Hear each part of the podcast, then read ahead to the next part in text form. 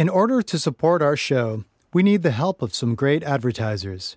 And we want to make sure those advertisers are ones that you'll actually want to hear about. But we need to learn a little bit more about you to make that possible.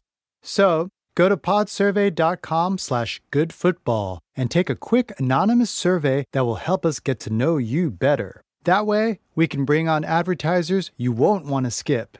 Once you've completed the quick survey, you can enter for a chance to win a $100 Amazon gift card. Terms and conditions apply. Again, that's podsurvey.com slash goodfootball, G-O-O-D-F-O-O-T-B-A-L-L. Thanks for your help.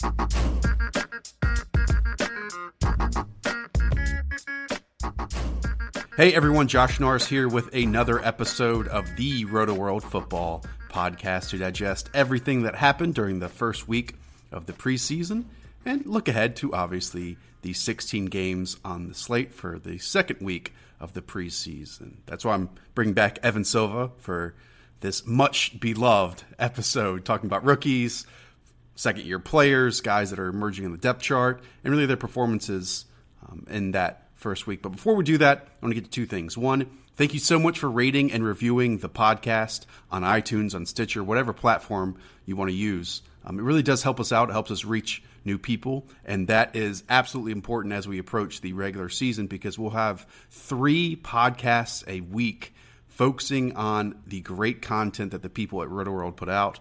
Evan Silva, Roto Pat, Raymond Summerlin, Nick Mensio, Rich Hribar. They'll all be featured on these episodes. So if you want to be in tune and, and ready for that, you got to subscribe. And if you want to help us reach other people, rate, review. I can't tell you how much it helps us out. Um, and also, this week, once again, we are sponsored by Mack Weldon, who produces comfortable men's basics. You got your t shirts, your v necks, which I absolutely love, your hoodies, which I'm sure a lot of fancy players love, and most importantly, underwear look, I understand the protocol here with underwear, right? We go on Amazon, we search for highest customer reviews, we look for that first name brand that pops up. We might buy a 5 or 10, even a 15 pack, wear them just a few times, throw them out because they become uncomfortable. Look, after wearing Mack Weldon, I will never do that again. They're absolutely comfortable. Look, they're so comfortable, you'll want to wear them on the outside of your pants or your shorts like Quail Man because you want everyone to know that you are wearing Mack Weldon underwear. Really, it's it's that comfortable. Go to M A C K W E L D O N dot com and use the promo code ROTOFB to save 20% on your next purchase. Trust me, give it a try. You'll enjoy it. I'm enjoying it. I'm wearing them right now, and they're fantastic. So, once again, MackWeldon.com. Use promo code ROTOFB to save 20%. And with that, on to my conversation with Evan Silva. All right, Evan, let's start this week with the Eagles and the Steelers. Lots to talk about with the Eagles. I guess we should start off with the DGB trade. Not going to impact a lot, at least I wouldn't think so and redraft until we see what actually happens. and He's not going to play in this game. But overall, what are your thoughts on DGB to the Eagles? Well, the Eagles need a perimeter receiver. I mean, Nelson Agholor, who I I think that they're they're down on him. Yeah, it doesn't look good, huh? But yeah, it would be a kind way to to, to put that. but they they need a even Nelson Agholor is really more of an interior, you know, in breaking type of receiver. Right. And I think what they want is a, a boundary receiver. They don't they don't have that. You know, Rueben Randle isn't that. Uh, Chris Givens isn't that. I mean, they're they're not good enough. Yeah. And Dorial Green Beckham at least has a chance to be good enough. He's not going to even play in this preseason game, but hopefully he can get a lot of run in the third preseason game. That that's when we should see a lot of him. Yeah, and and right now Green Beckham is only like a go up and get it type receiver. Like right. I, I, there's not a lot of nuance to his game in terms of creating separation, and so that's his kind of a narrow skill set right now. And I know he's always been hyped, but until we see something. I would kind of lay off the hype, and I'm sure you kind of agree. Um, Carson Wentz I don't think is playing in this game either, right? He's hurt. He has a hairline yep. fracture in his rib. Um, what did you think of his first preseason game? Uh, I thought he was fine. I mean, I think that in the second preseason game, uh, we're going to see a lot of Chase Daniel. Yeah, he did not look good, Chase Daniel. No, he and he looked bad, but he's had good preseason games before. So I think that if you're playing preseason DFS, he's one of the first guys you want to look at. Yep. Look at. Good point. Um, over to the Steelers, uh, another player who did not look good. It's Sammy Coates. I mean, this is a player, Evan, that all off season it was positive buzz. Like, wow, he's stepping in right in for Martavis Bryant. They're going to use him all over. One, I did not see him with the starters very much. And two, when he yep. checked in, he fumbled the ball twice. I think he dropped another one. I mean, this this was a, a really, really poor first performance for a guy that a lot of people are, are thinking might be a breakout star this year. Yeah, and he's always been a wide range of outcomes guy. So with him, man, we're just chasing. You know, we're just we're just chasing. It was people chasing in the off season, the the news bits about him, and now it's you know, ooh, it's it's concerning that he wasn't really running with the ones and that he wasn't uh, playing well. And I mean, it's just it, it's going to be a, a tough thing where we're just chasing all the time with Sammy Coates. I will say though, it's nice that they put him in areas where I thought he could succeed because we talked about it last week that he's might be his best after the catch in terms of his aggression and his athleticism. And they tried to put him in those areas. He didn't convert, but at least I think that they understand what they have in him. Um, yeah, he, he's and people say he's just like Martavis Bryant. I'm not so sure about. Uh, yeah, I don't think so either. I yeah. don't think so either. Bengals Lions up next. There's this Brandon LaFell injury news, right? That he might be out for a few weeks. And so the only other veteran receiver other than AJ Green in the roster is is what? Brandon Tate. Yeah. And Tyler Boyd, I think, was only used in the slot during that first preseason game. Um, do you have any one thoughts on Tyler Boyd, and two, do you think maybe he'll now be asked to play more on the outside because of this news? Yeah, did did have a forty yard catch on a go on a go ball, right? Uh, in in the preseason opener, but I mean, yeah, I mean the the opportunity is pointing up for Tyler Boyd, who you know you you could be down on him coming out of college. I mean, there were reasons to be down on him. I mean, I think he was a 34th percentile SPARQ athlete. You know, doesn't look like a player who's going to win consistently right. on the outside in the NFL, but he was super super productive and he's got a lot of opportunity. Right. And that can be enough for, for him to be useful as a rookie in, in fantasy. Um, I think that he's going to. My, my guess would be that he stays in the slot. I, I, Marvin Lewis said that Brandon LaFell is going to be ready for week one. Oh, wow. Interesting. Yeah. And we always talk about it with, with fantasy players that we talk about talent and we talk about opponent, but the most important thing is opportunity. And like you, I think that Tyler Boyd's best traits fit in the slot. He can create or he can win those contested catches. Um, I'm not saying he's Jarvis Landry in that area, but I, I think that that's where his skill set is. But if he plays outside and Brandon LaFell is not ready and maybe he shows some promise out there on the outside, hey, I'll eat it and say I was wrong um, leading up to this first season and maybe have some shares in him. Um, even though maybe I wouldn't have in the past if he was just the third receiver. Uh, okay, Lions, no Ameer Abdullah, so we saw a lot of Zach Zenner. Do you think that Zach Zenner has a real spot in this rotation as a touchdown vulture? I think he can. I think he can. Um, he was clearly ahead of Stevan Ridley, who even played behind George Winn not good news for Stevan Ridley. And Zenner's good, man. I mean, I agree. He's a good player. He he can pass block. He can catch the football. He will, at worst, he'll he'll get what's blocked as a runner. And I think he can do a little bit more because he's got such good balance as a runner. Um, and he runs with a lot of really good pad level. And he's a real he's a great athlete. Yeah. And I mean, I don't think he's necessarily going to be a fantasy factor on his own this year. He could if you know if injuries occur, but I think that he could definitely be a drain on Ameer Abdullah's yeah. value, and the same is the case with Theo Riddick, of course. I mean, it's just it's a bad backfield situation for fantasy, even though individually we, we kind of you know like each player to a different degree. Right.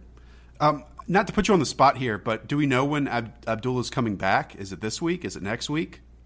We don't. Uh, he's been practicing with a red no contact jersey, and I think that they, you know, maybe they'll maybe they'll pull him out of that for the third preseason game. I would sort of not expect him to play this week, but that's not for sure. Falcons Browns is the third game on Thursday. Let's start with the Browns. Terrell Pryor, right out of the gate, man, coming up with a huge big play down the field on a bomb from RG3. And maybe we're getting caught in the hype here a little bit, but Terrell Pryor kind of looks like a wide receiver out there, Evan. Yeah, I mean they he he he's built like a wide receiver. Absolutely. Um and he's got good ball skills and he's tough. I mean, I remember when he was playing quarterback for the Raiders and they just had an abominable offensive line and you know, he was kind of like a dual threat quarterback, so he would take a he'd take a beating, man, but he would bounce back up every time. I gained a lot of respect for him when he was playing quarterback for the Raiders, and I've been rooting for him ever since. And you know, I, I you're right. He came out and made a play, and apparently he's been good in practice, and he's going to open the season as their starter opposite Corey Coleman. Right. So let me ask you this: in MFL tens a couple weeks ago, I saw him going in like the 18th, 19th, 20th rounds. That's not going to happen anymore, right? We might see him a few rounds earlier than that. Are you in at that price? Are you going to let someone else take him in that area? I'm not because I think his ceiling is probably like, you know, 35 catches for 500 yards and four touchdowns, and I'm, yeah. you know, I, I can get, uh, I get Bruce Ellington really late, and he's got a lot better ceiling. I could yep. get uh, even like Jermaine Kearse, you know, late late. Ted Ginn goes 16th, 17th round, so I'm kind of out on Terrell Pryor as a as a fantasy pick, and you know you got Josh Gordon coming back too, right? And you got it's it's going to be a run first offense theoretically, and you have Duke Johnson and Gary Barnidge and Corey Coleman and Josh Gordon and you know all these guys, and there will be a third receiver, whether it's Rashard Higgins or Baby Hawk. You know these guys are going to command targets, and I just I don't think there's quite enough opportunity for Terrell Pryor, but I, but he's definitely an exciting guy to monitor. Moving over to the Falcons, Oh, and Corey Coleman is practicing now, so maybe he'll play in that second game. Who knows? So it's, it's good to see him at least back at practice. Uh, Brandon Wilds on the Falcons really impressed me, Evan. Now, at best, he's going to be their number three running back. But when he was in, I thought he put his foot in the dirt. I thought he got upfield. Um, that's the no nonsense style that obviously Kyle Shanahan wants in his blocking scheme. Uh, undrafted guy out of South Carolina, another Matt Waldman favorite. Uh, did Brandon Wilds catch your eye like he did in mine? Yeah, and I would agree that he would is now the favorite for the number three running back job. Which right. running backs get hurt in the NFL. It's a very very violent position. When these backs have a have you know high workload, which Devonta Freeman I, expect to have. Uh, you know he's he's going to be subject to injury risk. We saw him miss some time last year. We saw Tevin Coleman miss time at, at differing points. So Brandon Wilds certainly a name to, to file away. And I would expect him to, to keep getting work in the second preseason game. Terron Ward, who last year was their number three, is not good. Is is is bad and hurt. yeah. Bad and hurt is no way to go through life, man. uh, Chicago Bears, New England Patriots, another game on Thursday. Oh, with the Bears, I guess we should talk about Jeremy Langford kind of having a stranglehold hold on that number one running back position in that first game. I think it was 10 snaps. He saw all 10. So no Ka'Deem Carey, no Jordan Howard. It was all Jeremy Langford. Is that promising at all for his status, or is this just another wait and see and maybe someone else will take him earlier than I will? No, it's absolutely promising. Good. Because nobody's nobody's put, nobody's making a run at him. You know, it looks like right now the number two back is Jacquizz Rodgers. Oh wow. Yeah, who no one was talking about early in the process. Jordan Howard, I think, was like the fourth guy in. Yeah. Ka'Deem Carey suffered a concussion. Okay. So everything's just kind of going in the right direction for Jeremy Langford, who you can question his talent as a player, but when he got starts last year, he was super super productive. He was great in fantasy. He's shaping up as a great value pick in, in, fantasy drafts. Yeah, and again, we always talk about opportunity, and the opportunity seems to be there. I didn't spotlight this game as much as others. Did you watch Kevin White at all? I know that Alshon Jeffery did surprisingly play, but did Kevin White stand out at all? Yeah, yeah. He, I mean, he, he had a catch early. Okay. He didn't play a lot. I think he had like 10 snaps, I want to say. To add to this, he's apparently been dominating the, the joint practices against the Patriots corners who are good, Logan Ryan and Malcolm Butler. It's good news. Jimmy Garoppolo started this game, played yo, a yo, lot. Yo, Yeah. Kevin White is awesome. Kevin White. That's good to know. I mean, I, I agree that Kevin White is a really good player, and I'm excited to watch him more throughout this preseason, right? Because, again, this is someone that we haven't watched since, what, 2014, right? Yeah. I mean, and he only played on one side of the field at that time. We keep talking about that, but yes, that is the narrative that I'm going with. So I'm excited to see him, and I even have some shares in MFL tens, even though, again, uh, a lot of people like him more than I do for just this upcoming season, maybe not overall. Yeah, but I think the community is a little bit too down on him. Though. Okay. he's he's a freaking beast, Josh, and, and I and he agree. stayed healthy this entire offseason.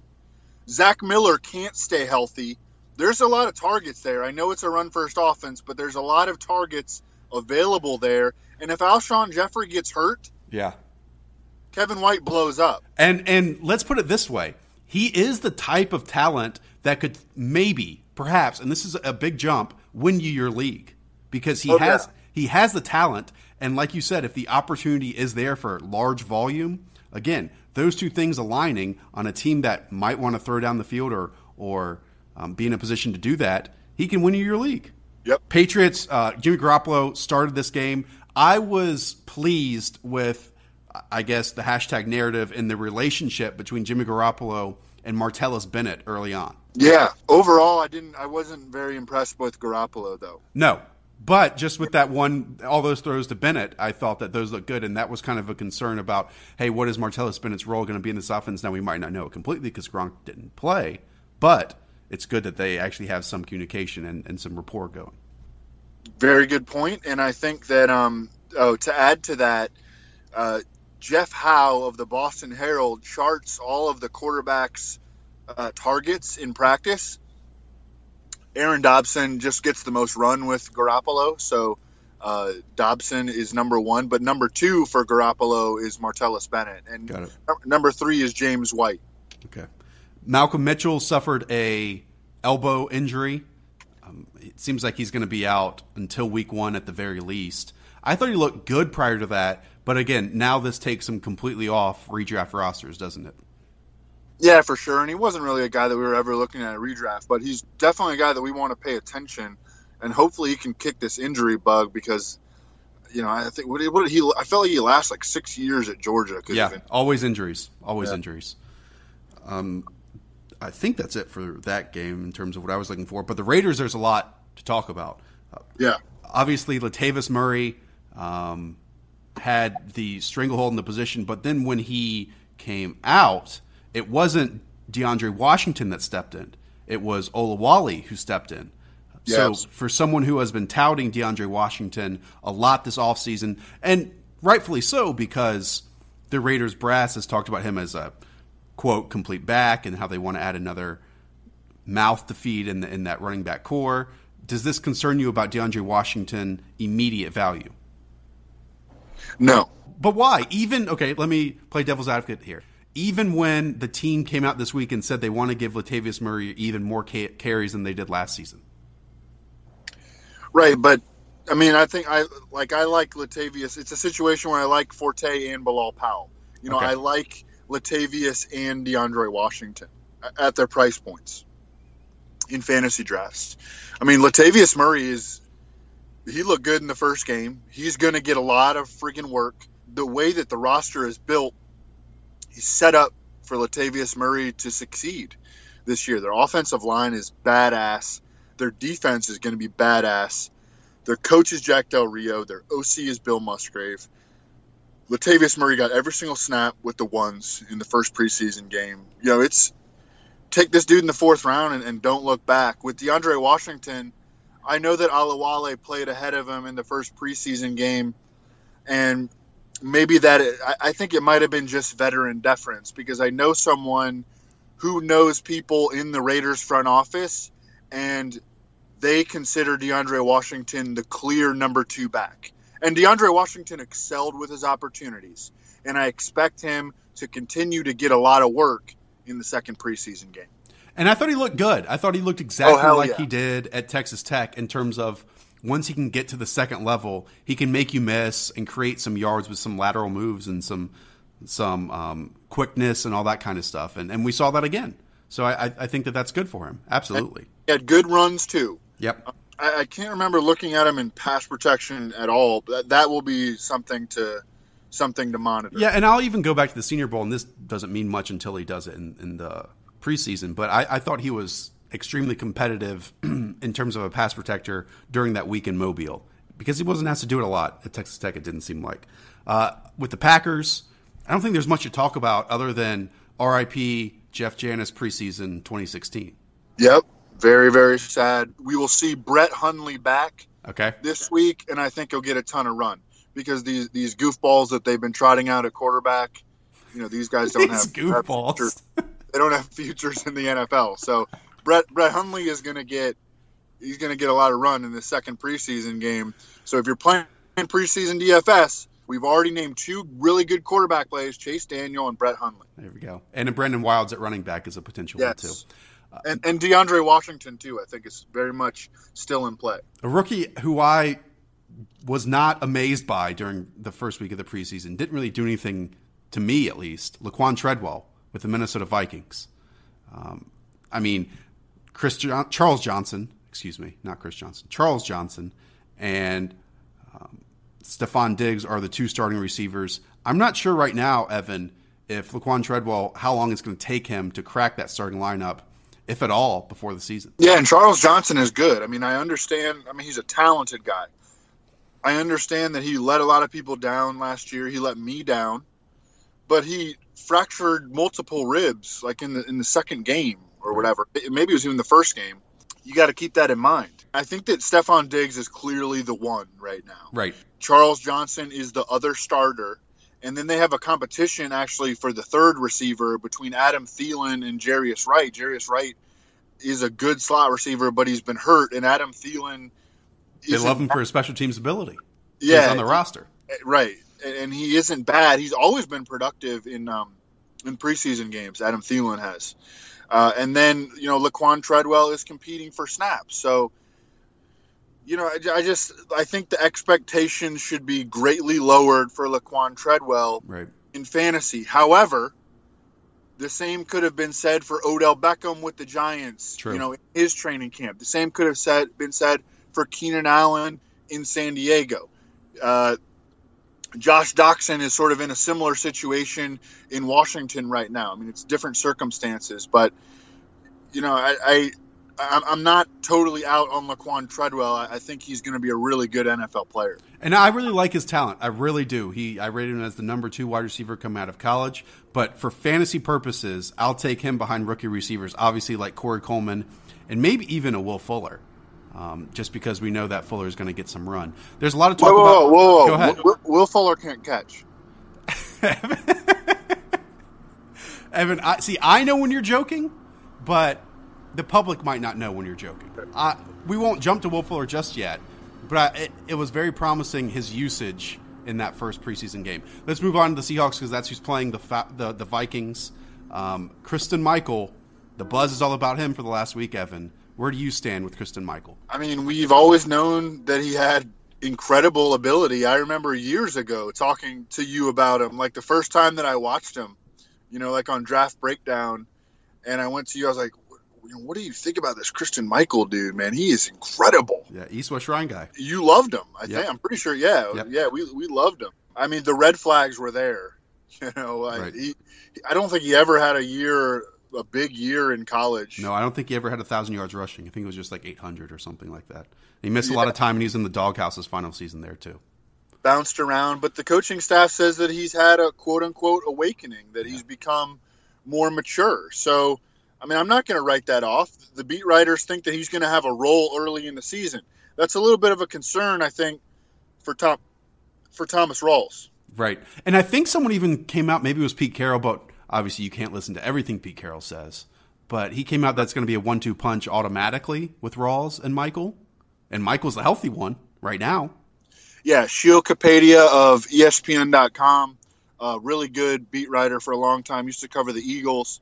Pro- projected Thomas Rawls in the first game, 15 carries, seven for C Mike. So, I mean, I think the expectation is that C Mike's going to have a role early on.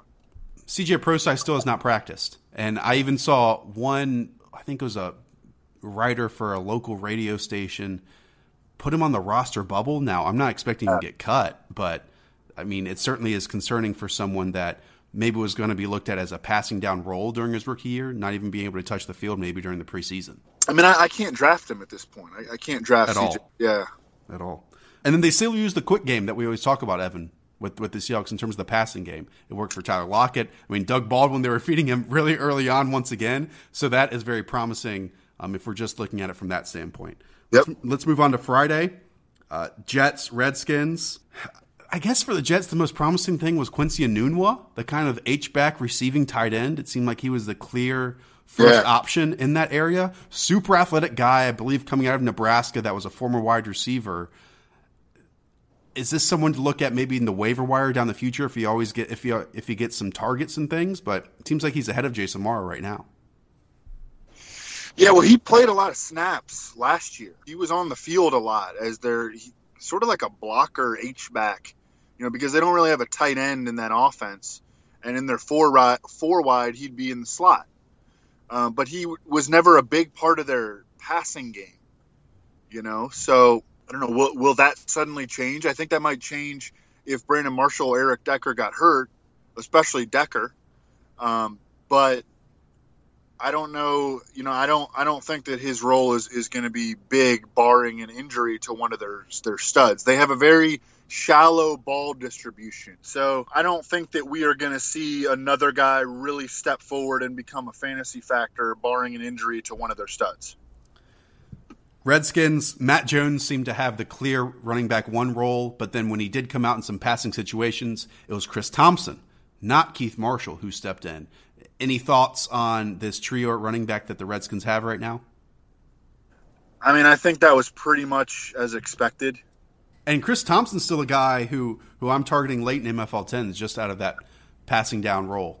Um, Cowboys, Dolphins, no Zeke Elliott for the Cowboys in that first game. He is practicing now, but all the talk is about the backup quarterback and Dak Prescott. Now, I haven't gone back and, and read what Smart Football um, wrote about that, Chris Brown, about that first preseason performance. But I, I would say yes, it was great. But let's like halt the brakes a little bit and how great this guy can be. Oh man, I had already been uh, carving his bust. Well, you're not the only one, I think. I know, I know. You, I mean, it, it, it's just fun to see a young dude play well, especially when the camp reports on him have been pretty bad. Oh, really? I did not know Oh that. yeah, yeah. Like he was getting outplayed by Jameill Showers. Oh, I had no idea. But uh, it's just fun to see a, a young dude play well. I don't, I- and we're not allowed to talk about that. I mean, I don't, I don't think anybody was making any bold proclamations like, "Oh, he's going to overtake." I don't know. Maybe people were that, that I missed. Yeah. That Yeah. he's going to overtake Tony Romo. I just think it's fun to see a young dude shine. He played with a lot of decisiveness, a lot of confidence. He got the ball out quickly, showed willingness to throw the ball and let her, let his receivers win. Uh, he's a good athlete. He's got a freaking cannon, dude. Yeah, He's no, I a- agree. And and and that back shoulder throw to Dez was great. I mean, he threw a lot of those in college to De'Runnya Wilson, and De'Runnya Wilson's a little bit worse, just a tiny bit worse than Dez Bryant as a player. so, it, I mean, that was good to see. Uh, Dolphins. I thought Laremy Tunsil looked very good at left guard, even though he apparently hasn't solidified that spot. And I didn't think their left tackle Branden Albert looked good at all. But I would say what to discuss here is Arian Foster being back at practice, and I believe he's on track to play in that second preseason game. Is he not? That's what they said he's going to do. Yeah. Okay. So, so it'll be fun to see how he looks, and I'm, I'm sure we'll overanalyze it. I'm sure we will. And so talking about overanalyze, Jay Ajayi like dropped a pass. Um, that was an easy one out of the backfield in this game. And I actually think Jay Ajayi is a strong receiving back. And so I wouldn't overanalyze that too much. Um, Josh. Yeah, go ahead. I was talking about this with Ray the other day. So apparently Ajayi, well, Ajayi had like 10 targets as a rookie. I'm sorry, I'm eating my breakfast. He had like 10 targets as a rookie, and he had two drops. And he had uh, during OTAs and mini camps, like the camp reports were that he just he couldn't catch the ball at all. Wow. And um, and I but and, and I was talking to Ray about this, and I was like, this is so weird because I thought he was a really good receiving back coming out of Boise State, and Ray was like, yeah, you know, it must be in his head at this point. I mean, he he dropped a pass in the preseason opener and like punted it, like yeah. kicked it. I, I, see. I don't know how those things happen. Obviously, I never yeah. played the game, but I'm I'm with you that in college that he looked good in that area. They used him a lot in those area in that area in terms of screens and and swing passes and get him out in the flats and those types of things. And he would pick up a, a large chunk of yards. In fact, I would say some people thought that a third down role immediately was was what he's going to do in the NFL. So yeah, something to watch, I guess, for the remaining three games. Evan, with the Arizona Cardinals against the San Diego Chargers, another game on Friday. I think the last one on Friday. I want to ask you this: Would you be fine with anyone drafting David Johnson ahead of those top three receivers in terms of uh, Antonio Brown, Odell Beckham, and Julio Jones in redraft leagues? Because I'm seeing a lot of people saying that he's the clear number one running back yeah. that all the opportunity is there. So in order to get him, and if you're in those top three picks, you might have to select David Johnson ahead of one of those top three wide receivers. Yeah, did you notice that they that he came out and then Chris Johnson went in uh, in the red zone? I did, I did. But but did David Johnson come back after that? I don't think he did. No, I don't think he did. Um, but I mean, you always point to that Chris Johnson's still going to have like some type of a role in this offense, even though that Steve Keim and all these guys are pumping up David Johnson, which is absolutely valid. I mean, he's a heck of a talent. Right. Well, you know, like statistical studies have shown that the number one indicator of running back injuries is not necessarily even past injuries, it's workload. Yeah. And if you reduce a guy's workload, he's going to be subject to less injury risk. And I don't expect David Johnson to be handling 25 touches a game to begin the year. Yeah. You know, I, I think that Chris Johnson will have a role, and I think that's smart by the Cardinals. Um, so I, I would not take David Johnson over uh, Antonio Brown, Julio Jones, or Odell Beckham, but I think that beginning at number four is where he starts to come into play, especially in a PPR league, and I, I think really in a non PPR league as well. Let's move on to another second year running back, and Melvin Gordon III, who broke off some nice runs, had a long uh, reception for a touchdown that was on a busted play by the defense. I believe it was Wesley Woodyard who blitzed when he should have stayed back in coverage. I think that's what Mike Mularkey said. Were you at all optimistic about what you saw out of Melvin Gordon III running behind his college fullback in Derek Watt? Yeah, I mean, I, I like to see him make plays because I felt like he played without confidence at times as a rookie. It just when push comes to shove, you know, is this dude going to be a between the 20s back again? You know, is, is he going to get because Danny Woodhead had 30 red zone touches last year and Melvin Gordon had 13. Right. And, you know, Danny Woodhead is going to be the primary receiving back. So you know, how is Melvin Gordon going to accumulate fantasy value without those roles? And I, I think it's going to be difficult. Um, you know, I I didn't think that he would be a bust coming out of Wisconsin. I thought that he would be a good player coming out of Wisconsin. But I, I think that you know the the transition is is huge, and it was a little bit too big for him as a rookie. It's good to see him healthy and making plays though especially after offseason microfracture surgery true and and evan you laughed but i'm serious i really do think it helps running behind a true fullback this team like did not have a true fullback last year. It was obviously a priority this offseason. They said it was just a coincidence that they drafted the same one he ran behind at wisconsin. Derek watt is a lot of fun to watch in this game. I kept focusing on him because he just pounds these linebackers once getting to the second level or in the hole. I would not be surprised if that is a key part, and if there is a resurgence of Melvin Gordon, I think that that could be a major factor. Um, Keenan Allen looked good. I'm so excited to watch Tyrell Williams for the rest of preseason because he might be that third receiver in that in that offense. Um, let's move on to Carolina, Tennessee. Evan, let's talk about Derrick Henry. Derrick Henry. Oh man, isn't he awesome? He's so awesome. Right?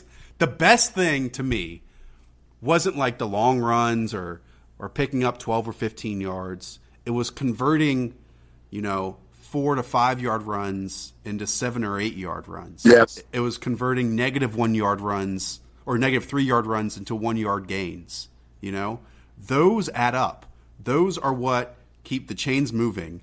And to me, that's what coaches love. He is so good at falling forward on final contact. And Yeah. again, it's something that I overlooked with like a Le'Veon Bell, overlooked with the Jeremy Hill when he actually did it, and I didn't overlook it with Derrick Henry. I kept pumping it up as one of his his greatest strengths, and he showed it in just his first game on the field. Yeah, I love him. I, I mean, I think he's the best back on the team. Yeah. And and there was so much. Again, we talk about nitpicking here. A lot of people nitpick that. Well, he goes down behind the line of scrimmage too often when when having to to change his footwork and all that. Look, I would say like ninety percent of running backs do, right? And Right. even in this game, he did not. He was able to work laterally, even though he couldn't do that in the bag drills that we saw the vine of at training camp. Right? He did it in this game. I'm just again excited to watch him for the next three weeks. And I'm I'm absolutely in on him in MFL tens and MF, in on him on redraft leagues as well. If, if you do a, a, a zero running back strategy, he's he's absolutely a guy I'm targeting um, with one of those first two or three or four running back selections I have. Did, did you think that he looked like more svelte than he did in college? I, I almost thought he looked like he was in just absolute perfect shape physically. He I I'm just excited all around. Like I I've loved him coming out of school, and I think he's in a Right. great situation here. I absolutely think he's in a great situation here. So, and we and we learned that he's not a fullback, Evan. He he missed his lead blocking opportunity, so at least he's not going to play fullback. Let's okay. Let's move on to Carolina. Unless you have something else to say about Tennessee. Anything on on Tajae Sharpe? Uh, no, but I mean the D, the DGB trade is another show of faith in him. He's going to enter the season as a fixture in three receiver sets, Yeah. and maybe even two receiver sets. Yeah. Um, Kendall Wright's hurt right now, so we don't really know, and he's I think they've kind of typecast him as a slot receiver, but you know Tajae Sharpe is is going to be in the three receiver package along with Kendall Wright and Rishard Matthews. there's so much talk right now about Devin Funchess on the Panthers, right? That maybe he'll lead the team in receiving, that maybe he'll outperform Kelvin Benjamin. Personally, Evan, I know that there's some concern about Kelvin Benjamin's conditioning, but I still think that it might not be the case in the preseason, but when we open the regular season, it's going to be Kelvin Benjamin and Ted Ginn in two wide receiver sets. Um, even in this game, Devin Funchess That's what it was in the first preseason. Right. He, he only came in with the first team on running plays. It wasn't on passing plays. So look, I, I am al- always more supportive of Kev, of Devin Funchess in the past than a lot of other people. But in terms of him overtaking Kelvin Benjamin as the number one wide receiver on this team, I just don't see it. I don't see it. Uh, Brenton Bersin played ahead of Corey Brown. Yeah, yeah. Um, Philly Brown. I think we talked about it in a couple week, maybe a week ago, a couple weeks ago. Um, Philly Brown checked in 16 pounds heavier. Now he says it was all muscle. Ron Rivera has laughed that it's baby fat, those types of things. Um, but Bersin is a Wofford College product, the same school that the owner went to. A lot of people have joked that that's why he's on the roster. He has tried to return punts. He's kind of a fringe roster guy, but Yeah. it seems like he's locked into this team. Again, the guy I'm watching for, Evan, is Damiere Byrd. Damiere Byrd is going to make this roster. Um, so last year, the Panthers used a four wide receiver rotation. They didn't have one full time receiver. Right. They used uh, Ginn, Cotchery, uh, Philly Brown, and Funchess. Right. Funchess was actually the number four guy in terms of snap percentages week to week. With Kelvin Benjamin struggling with his conditioning, could we see them go back to that a, a- a four receiver rotation where nobody's a full time receiver? You know, it's Uh, where, where where they could use Benjamin, uh, Ginn, and then uh, Funchess as the three, and then you know what one of their other guys. So, I think it's a, it's a great question. Jonathan Jones interviewed Mike Shula a couple weeks ago, and Shula said Well, I, I think the point is right now they're going to target 30 snaps for Kelvin Benjamin in this third preseason game. So not this week, but next week. Okay, so that's good to know. 30 snaps. Depending on how his conditioning goes, they're not sure. I think they'll be able to tell from that game if he can play 60 snaps, 65 snaps a game like he has in the past, right? Like like a number one wide receiver has. If he can, he will be the X receiver, their go-to guy that's always out there every single week. If he right. can't, Devin Funchess is the number two guy at the X, right? Now he also plays the Y some, he also plays inside some. But I, I, I do think, and it's it's it's right to your question, that it all depends on Kelvin's conditioning. I didn't know it was this big of a deal kind of until the last week, honestly. Yeah, interesting. I mean, we want our, our wide receivers to be full time players in the offense, right? You know, so so if Benjamin can't get there, that's a concern. But I will say this: on the first snap of week one, if it's a two wide receiver snap in terms of personnel, I think it's going to be KB and I think it's going to be Ted Ginn. I don't think Tev- Devin Funchess is, has cracked that on paper two wide receiver set yet. And so if we're talking about opportunity, it's not there in terms of, you know, a go to number one wide receiver. It's right. just not. Okay, another game on Saturday. That Carolina Tennessee game is at three o'clock on Saturday, by the way, which is great. We get football all day on Saturday. Four o'clock the Giants, and the Bills. Evan, I always want to see more Shane Vereen whenever I watch him in the preseason. Yeah. It's every single year. It's, oh, I wish Shane Vereen had a larger role in this offense. And again, I see Shane Vereen and Paul Perkins having like the same exact theoretical role in this offense. So once again, I think Shane Vereen's a better player. So I'm still not really in on Paul Perkins this year at all. Yeah, man. I don't. I think at this point, no one really is is in on Paul Perkins for this year. But I think he's. I do think he's a good player, and if he were to get the opportunity, which can happen, uh, then I think that he he could have some fantasy value. My biggest takeaway from this game was that Rashad Jennings was the pretty clear one. I mean, him and Vereen are the clear first teamers, and then uh, and and in, in a goal line situation, Rashad Jennings stayed in and scored the touchdown, and then Andre Williams came in and looked pretty good, yeah. but he got he got stuffed on the goal line. Yeah, it's we, it's a big hurdle to clear for Rashad Jennings to have a secure grip on goal line carries. That's going to be really big for his fantasy value. You know who looked really good was Sterling Shepard. Yeah, yeah, looked awesome. You know, you know, and you know who looked really bad? The quarterback, Ryan Nassib. Um, Bills, obviously, they just gave Tyrod a somewhat of an extension. I, I think the most promising part of this, in terms of an individual standpoint, was Mike Gillislee not really working with the second team; that he was just working with the first team. So his yeah. his status as the the backup is is really secure right now. Yeah, locked and loaded. I mean, he was he was done for the day before the first quarter had ended. Ravens Colts also on Saturday the Ravens continue to rotate a lot of people. Terrance West looked good. Buck Allen still had his pass catching role. Kenneth Dixon came in late and reeled off some big runs because there was some great blocking. I guess if okay, here's the question: If you were going to invest in just one running back in this offense, who would it be? Buck Allen. Wow, not Terrance West. No, nope. not Justin Forsett.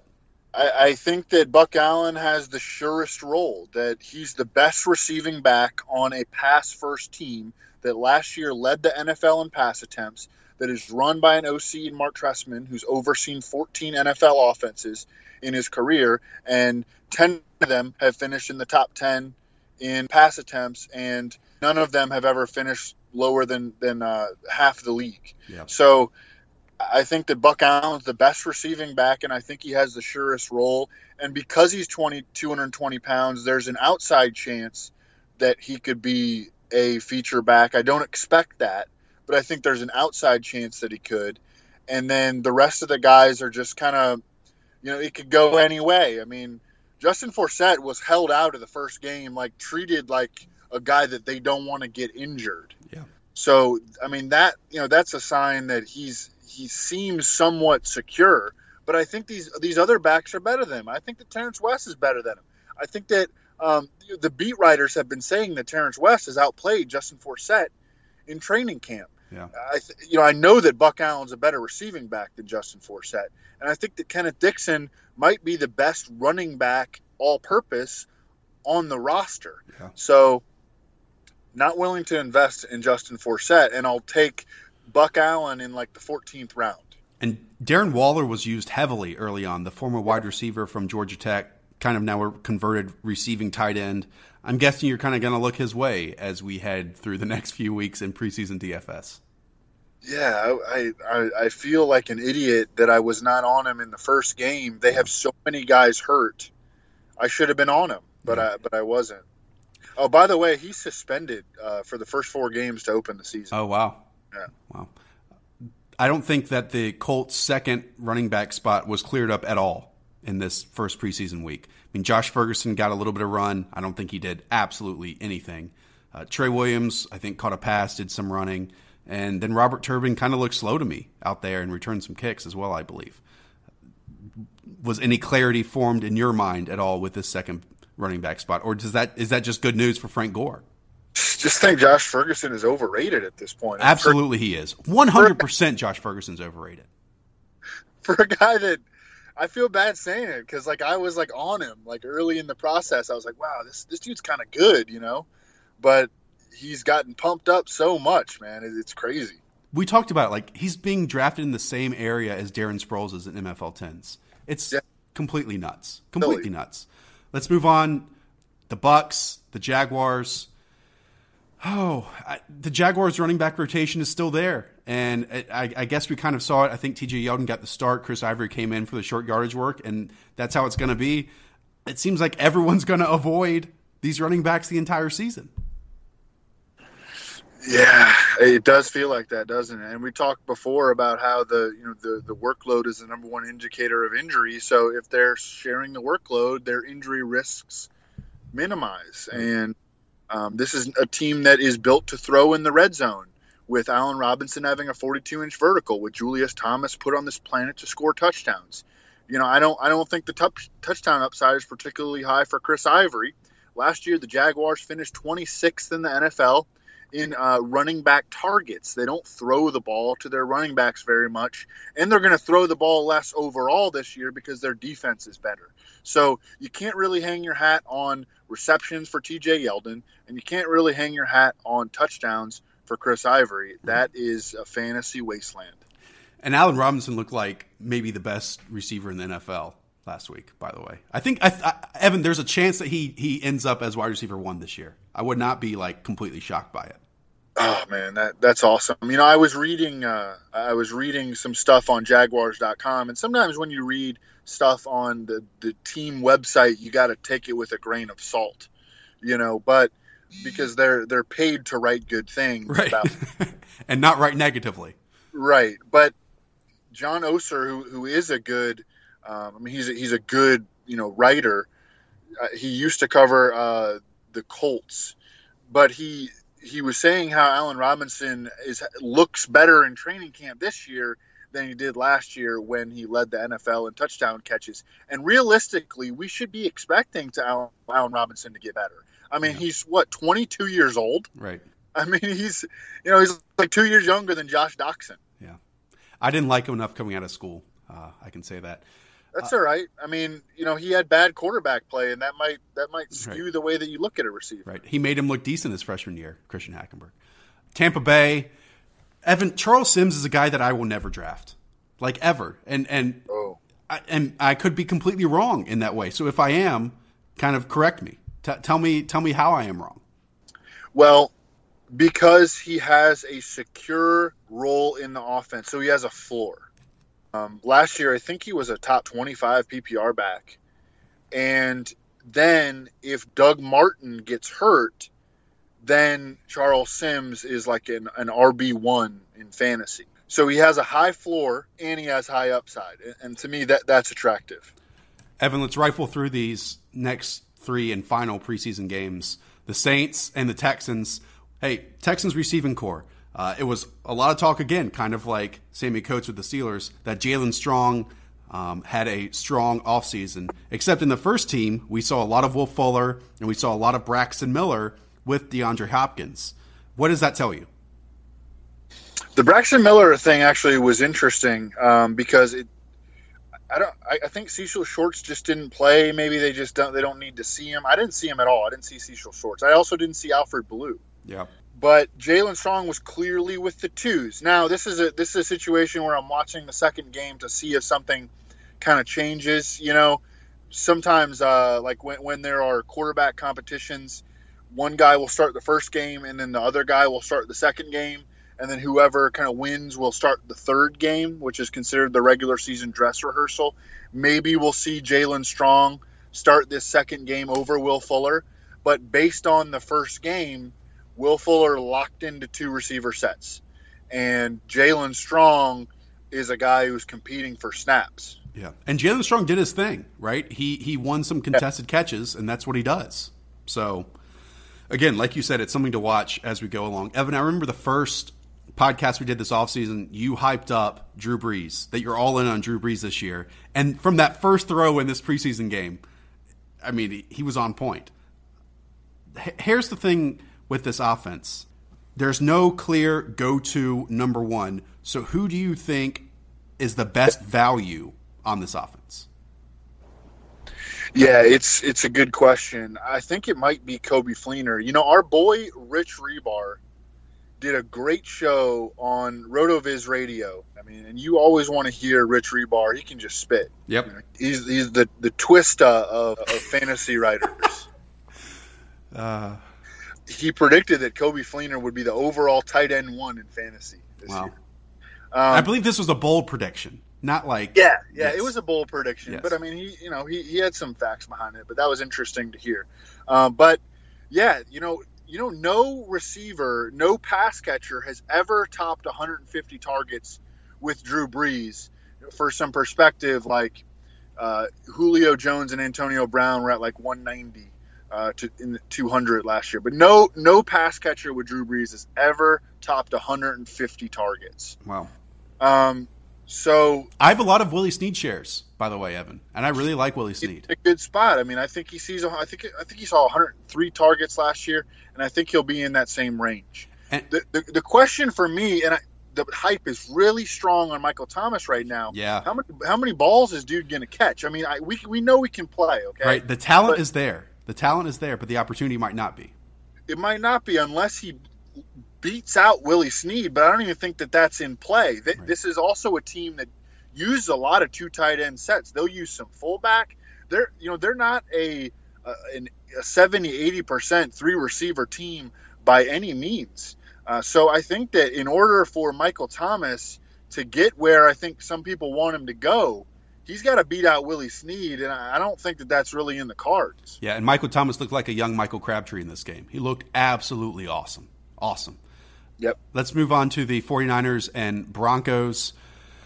Oh, I don't know what to say about the 49ers other than everyone is bad because Blaine Gabbert makes them bad. Um, I will say, though, Mike Davis looked quite good. Mike Davis looked really good. The second year running back, I believe, second year out of South Carolina.